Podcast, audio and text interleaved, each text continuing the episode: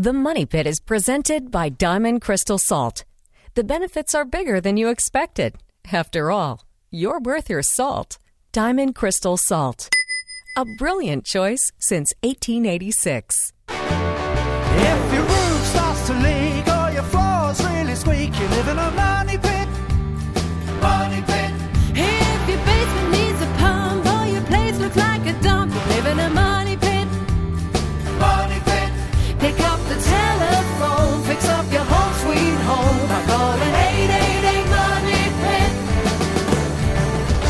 Coast and floorboards to shingles. This is the Money Pit Home Improvement Radio Show. I'm Tom Kraeutler, And I'm Leslie Segrete. and it's time to pick up the phone and call us at 888 Money Pit because we will help you get to work on your home improvement project. 888 666 3974. Look around your house. We know that there is a project on your fall to do list.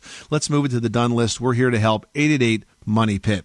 You know, with the fall season in full swing, it's also a good time to think about cleaning up your outdoor furniture before we all head into the hibernation mode for the cold weather ahead. So, this hour, we're going to have some tips to help you clean and store furniture for the winter so it's good to go next spring. And also ahead, what a super fun time of year we're in. We're going to have some great ideas for really easy and inexpensive Halloween decor coming up. Plus, we've got ideas for winterizing your home to keep that warm air in and the cold air out, including some inexpensive ways to reduce drafts. And this hour, we're giving away a shower head water filtration system from Aquasana, which is great for softer skin and hair. So give us a call. The number is 1-888 Money Pit. That product is worth 85 bucks going out to one caller who reaches us with their home improvement question. Let's get right to those phones. They're lighting up. Leslie, who's first? Jerry in Washington's on the line with an insulation question. How can we help you today? I need to find out if I can insulate my attic crawl space or not. Okay. Uh, what I have is a house built in 1960, and it's a very low pitch roof.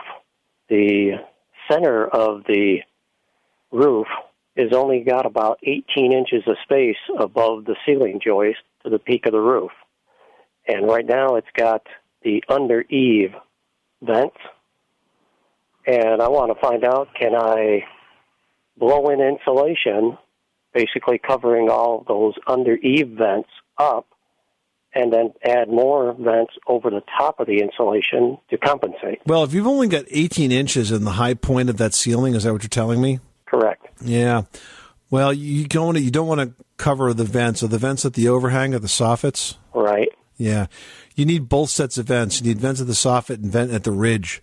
Because what happens is air will enter in at the at the soffit, Jerry, go up under the roof sheathing and exit at the ridge, so you can't block it. Right. So all all you should really do is to get as much insulation in to those floor joists as possible without blocking the soffit vents. And then you might want to add a ridge vent down the peak of the roof, which you could easily do from the outside to provide that exhaust venting. Unfortunately, when you have a really low slope roof like that, it's very difficult to get as much insulation there as you might might want to get. Yeah, that's what I was afraid of. I was hoping to be able to go all the way to the edge of the, the side of the house. Well, the thing is, if you if you put all that insulation in there, it's going to be so damp and moist, it's just not going to insulate. You've got to have the the ventilation to dry it out keep it working properly. Well, you answered my question. Wasn't All right. exactly Not my the answer you hopeful wanted, but answer, but it is the right answer. So, good luck with that project. Thanks so much for calling us at eight eight eight Money Pit. Debbie in Delaware, you've got the money pit. How can we help you today? I live in a home built in 2006. I have an unfinished basement. All the walls are cement.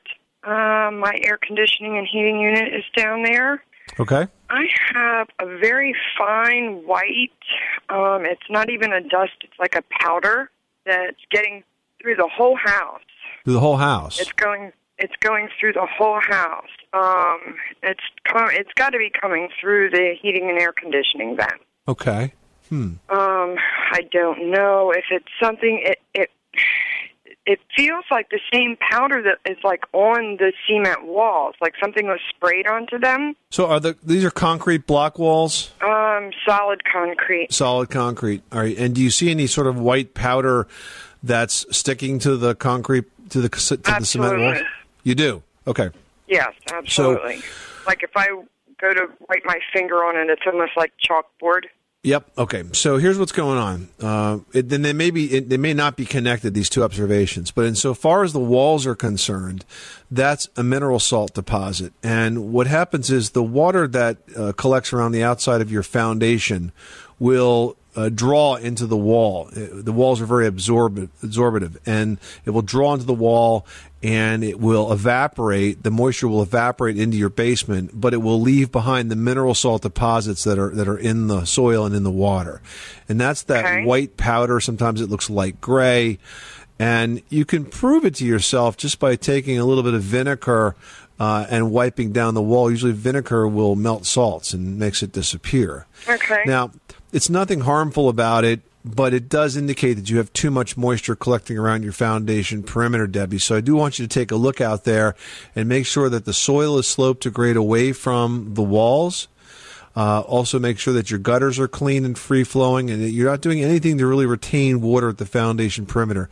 If, if in the worst case scenario, this kind of situation can develop into a wet basement, and so we don't want it to get that far for you. It- could that be getting into the air conditioning and the heating unit? Doubtful. Uh, I think you're seeing some other type of dust that's getting into the HVAC system. So let's talk about what to do with that. Now, in most cases with homes that were built and, and that you said 2006 in that era, most of the heating systems are going to have a, a fiberglass filter in them. Now, do you know where your filter is for your air conditioner and I heating do. system? Okay, is it in the blower compartment? Yeah. Okay, so typically, if you look in there, you've got a very thin fiberglass filter.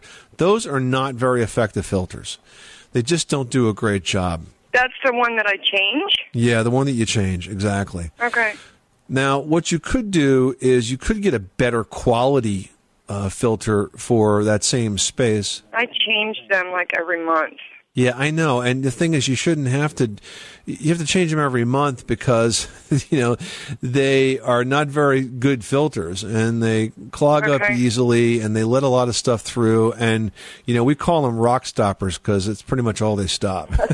so, what you might want to do is get a first of all, you get a better quality filter for that blower compartment, and if you look for one that's pleated, that's a good start. Uh, 3M has a, a line of filters that are pretty efficient. They're going to have a MERV rating on them, M E R V. Now, when you look at the MERV number, keep in mind that the higher the number, the better. Okay. So a MERV, you know, 8 is better than a MERV 5, and a MERV 12 is better than a MERV 8. And so the higher the MERV number, the more efficient the filter system. Now, if you want to step it up from there and really put a, a, a much better quality air cleaning system onto the house, then you may look to an electronic air cleaner or an electrostatic air cleaner. And these would require a slight modification of your ducts. With the electronic air cleaner, uh, it fits basically somewhere in the return side and you know it's about three inches wide and it uses a combination of static electricity uh, and a filter to pull absolutely all the dust out. Now we're talking about a filter that can take out you know minute sized particles of dust and air and even virus sized particles. Okay, thank you very much. you're welcome. Good luck with that project. Thanks so much for calling us at 888 money pit You are tuned to the Money Pit Home Improvement Radio Show on air and online at moneypit.com. Well, we are in the fall season and we're here to help you stay warm and be prepared for those winter nights up ahead. So, whatever you are working on, we're here to lend a hand at 1 888 Money Pit. 888-666-3974. Still ahead when spring finally arrives and it's time to pull out your lawn furniture. Do you want a moldy, grimy mess to deal with? Well, if you don't, you better store it properly. We'll have tips after this. You live in a money pit.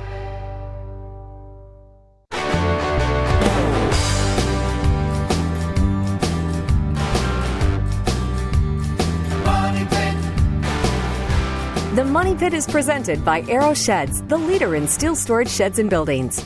Steel sheds are durable, secure, and a great value. Arrow Storage products available at National Home Centers, hardware stores, and online. See a complete line of products at sheds.com. Making good homes better. Welcome back to the Money Pit Home Improvement Radio Show. I'm Tom Kraeutler. And I'm Leslie Segrete. Give us a call right now with your home improvement question. We are standing by to help you get to the bottom of that do it yourself dilemma. And one caller we talked to on the air this hour could win the Aquasana AQ 4100, which is basically a very cool water filter with a shower head. It gets rid of 91% of chlorine and 60 different contaminants. It is great for softer skin and healthier hair. Two things I'm sure guys struggle with every single day. Their website, if you're curious, is aquasana.com. But give us a call right now. The number is 888 Money Pit. We would love to talk to you. Next up, we've got Roger in Alaska who's got a super loud heater. And I guess in Alaska, your heat is on a lot, so you want it to be kind of quiet. Welcome, Roger. We we bought a bed and breakfast up here, and uh, we're not using it as a bed and breakfast. We're just living in it. Okay. And one of the one of the last things that was done to it was they replaced this old 77% efficient furnace with a brand new cutting edge 97 percenter. Um, and we did a bunch of installation work on it and everything after that too. But one thing we notice is the vents. I mean, when that thing, it's like it's a variable stage, and Right. the vents seem to roar sometimes when uh, when it gets to blowing warm air. So we haven't heard it kick on. I think full power. I mean, and maybe that's it. We're just starting to hear it, and I'm wondering, can can we're probably going to have to contact the HVAC guys, but is there anything that can be done, or maybe open the uh, the ends of? I mean, replace the floor grates with something that's wider apertures or something.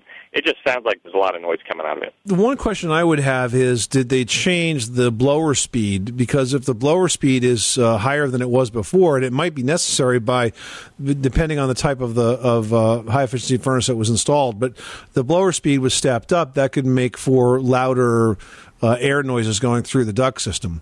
And second to that, it is possible to uh, do a few things to quiet the duct systems if they're uh, expanding and contracting and sort of making that oil can popping sound. They can be reinforced to slow that down.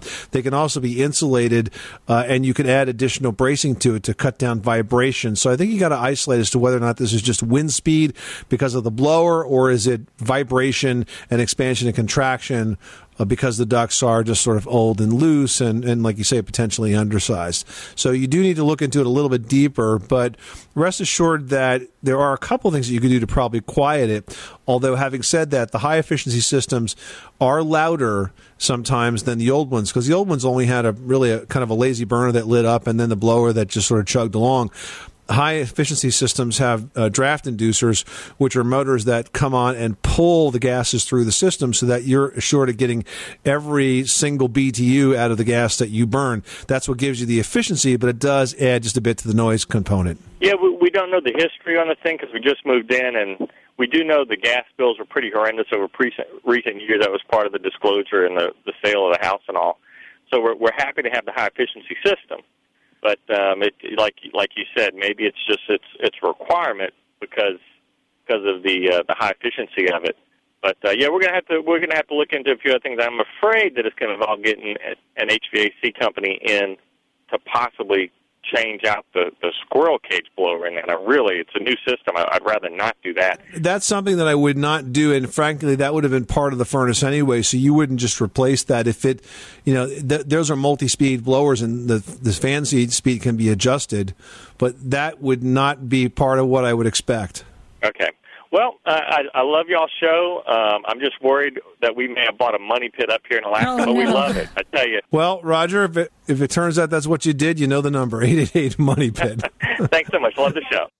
Well, as outdoor living season starts to come to a close, the time has come for your outdoor furniture to go into hibernation. But before you just pack it up and stick it in the shed, it's a good idea to clean it. We suggest you start with the furniture cushions and pillows. You want to thoroughly vacuum them on all sides and surfaces. Mm-hmm. Now, when it comes to cleaning, it really depends on what type of material your furniture is made out of. So, if you've got plastic furniture, you want to clean that with a mixture of dish soap, borax, and a half a cup of peroxide, all in one gallon of water. And you can use a nylon brush to help scrub down those furnishings, and then just make sure you rinse it really well. For metal furniture, simple soapy water and a lot of elbow grease is going to do the job. And you can also remove any rust stains with some sandpaper or a wire brush. I mean, it's really key to just make these look nice before you wrap them up. And for wood furniture, you want to wipe it down and make note of any pieces that need refinishing when they come out again in the spring, like my teak patio table, which is definitely showing some wear. I try to save that project though for my kids. I think it's a really good, you know, it's a really good project. Keep them busy on a spring or summer afternoon. Now we've got Mark in Iowa on the line who's got an insulation question. How can we help you today? live here in the Midwest, so obviously we do get the temperatures uh, getting below zero. So I've been kind of doing some research on the spray foam, and the one question that I'm not for certain of is when it comes to the walls and then the sill plate. Okay. Best thing I can determine is looks like when it comes to the walls is probably the closed cell, but then getting up into the sill plate, I can't tell. I've seen it two ways. One says be okay with the closed cell, and others, eh, just fill the whole thing with open cell. Don't know what's the best way to go. Okay. Have you taken a look at the Icynene products? Yes, I have. because we've had some very positive experiences with Icynene, and uh, we also um, have been in homes where Icynene has been applied. In particular, they use them on uh, a number of this old house properties and had very good success. So I'm very comfortable with that product. Now, in terms of open cell versus closed cell, don't necessarily have a preference. But the, the key with the spray foam insulations is to make sure that A, you have a good quality product, and B, that you have very trained installers. Because the installation can, you can really make it or break it when it comes to the installation quality. If you don't have installers that are really experienced with the products. They can uh, leave areas that are un- under insulated. They can actually apply too much insulation and uh, cause problems as a result of that. So I would focus on the product and the installers that are going to put it together first. Okay. All right. I guess my biggest concern is I, I haven't seen any indication to worry about uh, water, moisture issues, but it's the the wind barrier, the air barrier. Well, there's two benefits to using spray foam insulation over a fiberglass insulation. Um, the first is, of course, the insulating ability, but the second is the air barrier ability because spray foam insulation both seals out drafts and insulates at the same time. So that's the benefit of of that product over, uh, say, a batt product like fiberglass or, or frankly even even cellulose because you don't get the air sealing capabilities. Now, is this uh, a new home that you're constructing? Where is the insulation going to be used? Yeah, it was an unfinished basement when we moved in, built in about 2005, 2006. How's the rest of the house uh, insulated? Uh, up in the ceiling, it is kind of like oh, the real fluffy type of cotton spray. It sounds like blown in fiberglass. Yeah, it, it's not rolled or anything. It is loose, so it could be raked around and everything, but it doesn't itch to the touch. For the most part, it, it's well insulated. Just the basement was poured concrete, looks like the brick look, and I'm finishing the basement. And if I'm going to spend a little money, I'd rather do it right, and Yep. that's why I have been trying to bypass the fiberglass and looking at the spray foam. Well, also, you're going to find there's a lot of drafts that get into that band joist area, and that's going to make the first floor a lot warmer.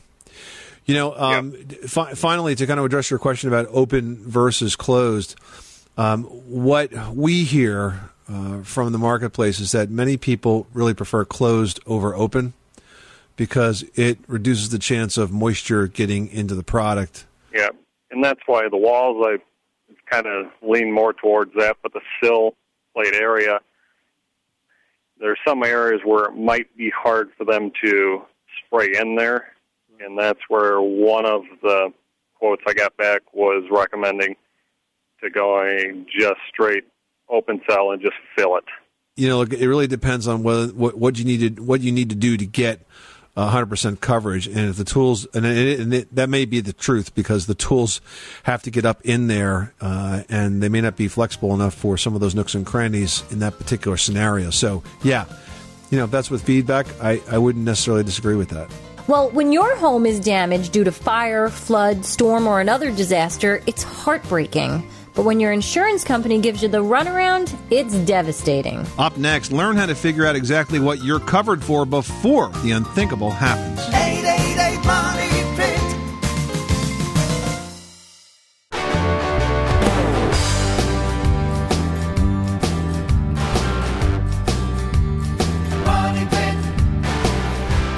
Money Pit is brought to you by Plastics Make It Possible, reminding you that October is National Energy Awareness Month. From plastic foam insulation to LED light bulbs, products made with plastics help you save on energy bills in your home and contribute to sustainability year round. For more information, visit plasticsmakeitpossible.com. Making good homes better. Welcome back to the Money Pit Home Improvement Radio Show on air and online at moneypit.com. I'm Tom Kraeutler. And I'm Leslie Segrete. Well, all across America, if there's a disaster, be it a fire, a flood, or a hurricane, you can bet there will be insurance companies who try to get out of paying claims. And I got to tell you, here in the tri state area where Leslie and I are based, claims from Hurricane Sandy are no exception. That's right. Because of disasters like Hurricane Sandy, along with the more frequent severe weather that we've been getting, insurance companies are shifting more risk and cost to you than ever. So you need to know exactly what your policy covers and what it doesn't. So here to help us all figure it out is Ric Edelman, the chairman and CEO of Edelman Financial Services. Welcome, Ric. Great to be with you. Thanks. We're always so shocked when we have a claim and it turns out the insurance will come back and say it's not covered. What's the best way to make sure we have the coverage we believe that we've been paying for for many years in most cases? Well, I hate to say it, but the best approach is to read the policy contract itself. And I hate to say that because who's going to find fun in reading an insurance contract? And ch- chances are you might not be able to understand it fully because, let's face it, it's written by lawyers uh, to be read by other lawyers. So do your best to read it. If you have questions, ask your insurance agent. Now, most policies, most homeowner policies, don't cover uh, some natural disasters like floods and earthquakes and landslides. Are those uh, disasters that you need additional coverage for or riders for, Ric? Yes, uh, and it's really shocking that many people don't realize that their policies will not cover them for such things that they are routinely going to be victims of. And that's exactly why the policies won't cover you, because let's face it, they don't want to have to cover you for something they know you're going to need. So if you're in a high risk zone, you need to check with official local flood and, and earthquake maps and talk with your insurance agent to make sure that you do get coverage for these kinds of, of risks. Mhm. And I think it's also important to sort of pay attention to what your deductible is and how often and what kind of deductible you might be facing, right? Yeah, most people don't realize that policies have two different kinds of deductibles. One is a flat covers for a flat dollar amount for most losses, but there's another higher deductible if the loss is related to wind. Uh, so, in a big storm, what was it that caused the damage? Was it rain or was it wind? And you need to make sure that you are properly protected and that you also understand the nature of the deductible so that you're not going out of pocket more than you expected. You know, Ric, something that we've seen here in the uh, area that was struck by Hurricane Sandy is some insurance companies are denying claims because they say that you don't have earthquake coverage. And you say, well, how how does that apply here? Because this was a hurricane. Well, they claim that because the storm moved mounds of earth, that that triggered the earthquake claim. Uh, and as a result, you're not covered for it. We're not going to pay you. So they're always looking for a way to twist that language and get out of these claims. You're right, and there's another common way that they do this. Let's say you're in a big storm and there's both wind damage and flood damage. Well, the wind damage will be covered by your policy, but flood damage won't. And what money policies do is they have a clause called ACC, anti concurrent causation, which means if you have both wind and flood, they assume that your damage is caused by the one they don't cover. so you want to make sure that it's not heads they win, tails you lose kind of scenario with your policy. We're talking to Ric Edelman. He's the chairman and CEO of Edelman Financial Services and a guy that's got a lot of financial expertise. We're talking about homeowners insurance.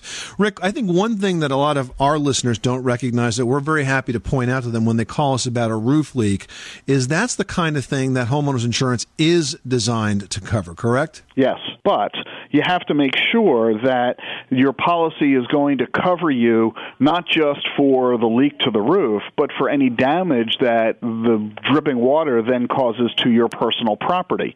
So you have to make sure that you understand the, the potential scenarios that can exist and that your policy will pay for that. Now, Ric, I think there's a lot of confusion because, you know, insurance is generally based on the cost it was to purchase your home, but then they go through this whole series of how much it might cost to replace your home. So how do you know if you actually have enough insurance to cover what you, you know, hopefully don't need but might? Well, you need to make sure your coverage is accurate to today's environment. Remember that you don't need insurance for the entire cost of your home because that includes the value of the land. And the land isn't going to go anywhere in most cases.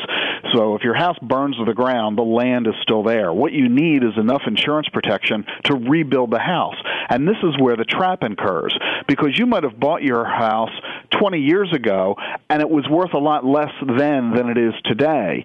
By the same notion, you need to make sure that just because your house is worth one dollar amount that a builder would actually rebuild the house for that dollar amount. So the best thing to do is to talk to a local real estate agent and a local home builder and ask them the simple question. If you were going to build this house from scratch, how much would it cost to do that? And then make sure you have that amount of coverage on your insurance policy. Great advice. We're talking to Ric Edelman. He's the chairman and CEO of Edelman Financial Services. Ric, one more question before we let you go. Uh, prices for insurance uh, can vary, and it seems that it's the kind of purchase, like so many things in our financial lives, that we sort of set it and forget it, and we never go back and re-evaluate the value of the policy. How often should we, we be re-shopping for homeowners insurance? Oh, probably every three years or so. It's called endowment bias. It's a fascinating phenomenon in behavioral finance. We tend to keep what we've got, even if what we've got isn't what's best. And the insurance industry knows this. So they know that we all get lackadaisical. We bought the homeowner's insurance a few years ago. It was a nuisance to do it. Now that we've got it, let's move on to other things. So they can raise our rates year to year, knowing we're unlikely to reshop the policy. So odds are, if you've gotten rate increases over the past several years, you might very well be able to shop shop around and get a new policy that is lower in cost. You ought to take a look. Great advice. Ric Edelman, the chairman and CEO of Edelman Financial Services. Thanks so much for stopping by the Money Pit, Ric. My pleasure. Thanks for having me. If you'd like to learn more about Ric's work, go to his website, which is ricedelman.com, and that's ricedelman.com. R I C E D E L M A N.com. The Money Pit is presented by Diamond Crystal Salt. The benefits are bigger than you expected. After all, you're worth your salt. Diamond Crystal Salt. A brilliant choice since 1886. You live in a money pit.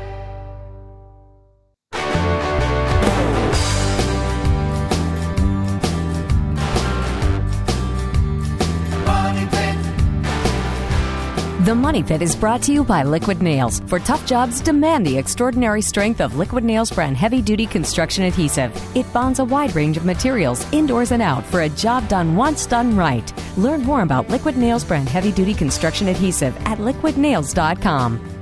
Where home solutions live, this is the Money Pit Home Improvement Radio Show. The number here is 1 888 Money Pit. I'm Tom Kraeutler. And I'm Leslie Segrete. And one caller we talked to on the air this hour is going to win the Aquasana AQ4100, a very cool water filter with a shower head.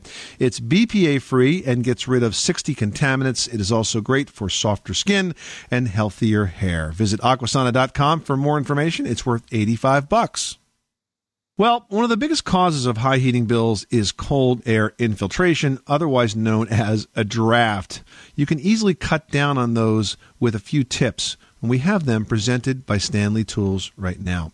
First up, weather stripping. It's an old standby and it really works. You want to use it around your doors all around your house. Now, if you've got doors that aren't used very often in winter, you can cover the bottom with a draft snake. It's a long stuffed tube that seals off the bottom gap between the door and the floor. hmm And you know what? For a few bucks, you can get a window insulation kit at any hardware store or home center. Now, this kit is going to include a plastic film that you put over your windows, and it's a temporary solution. You just use it in the winter season, but it does make a huge difference in sealing out that cold air. I mean, you'd really be surprised at just how much cold air gets through your exterior walls. So you want to look around those walls for any outlets or light switches, and you can get foam gaskets. You know, they basically just look like a foam outlet cover or a foam light switch cover, and it goes on the back side and sort of just seals everything up. And you want to use those on the exterior walls only. And you know another product that's really cool to use to weather strip these days? It's called weather stripping caulk.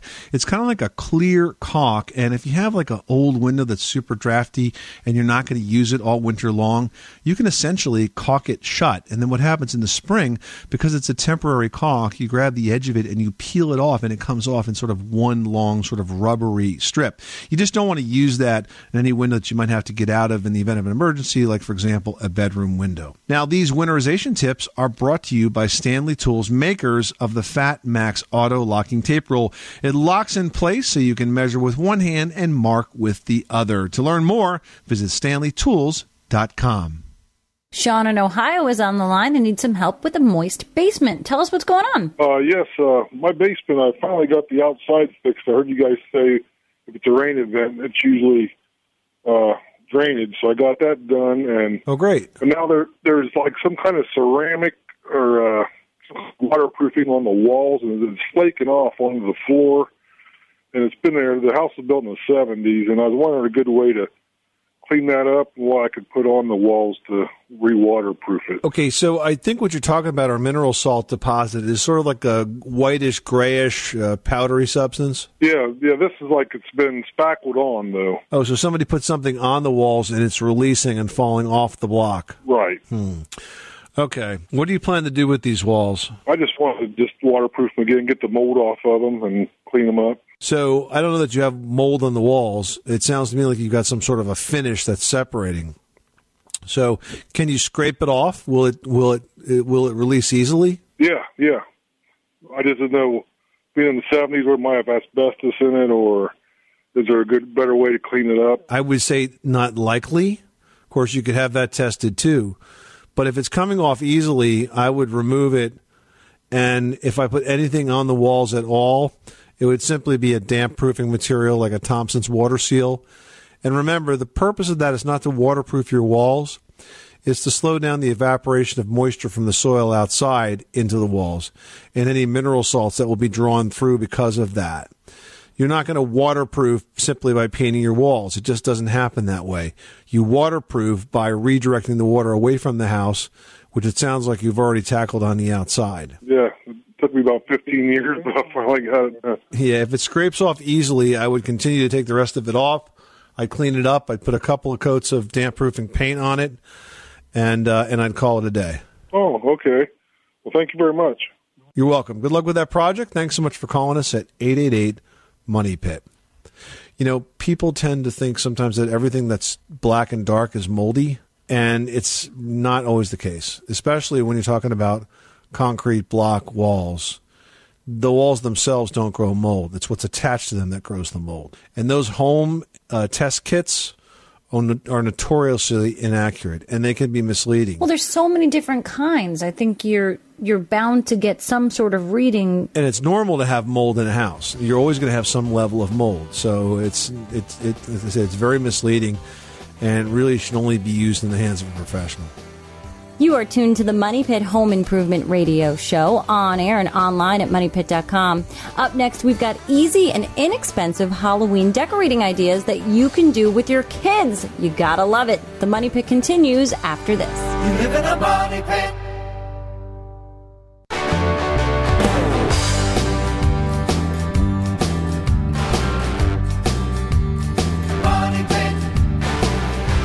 The Money Pit is brought to you by the new Chamberlain MyQ Garage. When you forget, it alerts your smartphone so you can close your garage door from anywhere on most garage door openers. Coming soon.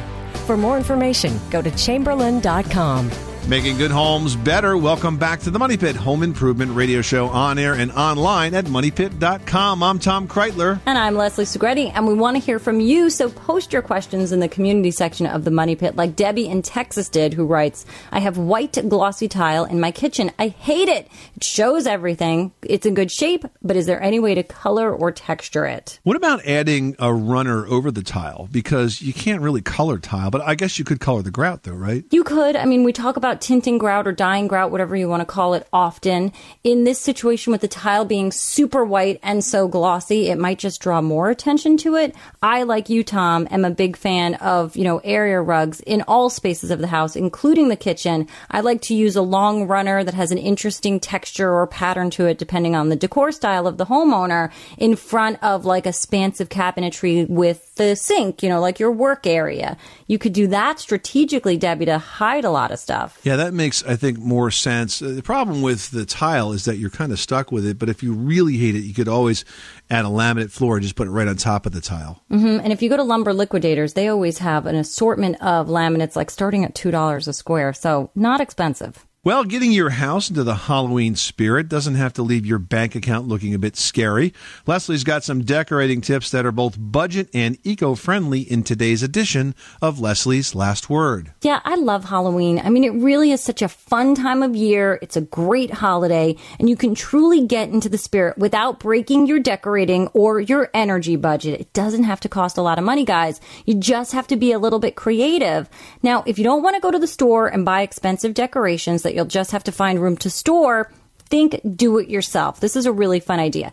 Instead of buying special lights and driving up your electricity bill, you can cover up a window or two with inexpensive black paper that you cut out into fun, spooky Halloween shapes. It could be like a witch with her hat, or a ghosty shadow, or Frankenstein with his arms straight out. You know, whatever you feel like drawing and cutting out doesn't have to have a face or anything. It's essentially just a silhouette. And when you tape it to the interior of the window, you throw your lights on inside and you sort of get this great spooky effect. Super duper fun. You can recycle the paper when you're done because they'll probably be all faded and you won't want to reuse them next year. Now, another inexpensive and green project that your kids will love involves buying some inexpensive glow in the dark paint. You can get it in a craft store. And then you gather up some rocks and you paint them and just sort of scatter them around your property or make a walkway up to the front door. And they'll just sit there all day in the sunshine getting ready to glow. As soon as it's sunset, they sort of make this cool, eerie glowing effect around your yard. And don't forget, guys, the original Halloween decoration, the jack o' lantern. They're great. They're super easy. They're fun to do with the kids. If you're not that great at carving, you can paint something on the pumpkins. You can also just use like melon ballers, or I like to use um, like vegetable peelers to just thin out the exterior skin of certain parts of the pumpkin because then it kind of glows when you put a candle on the interior.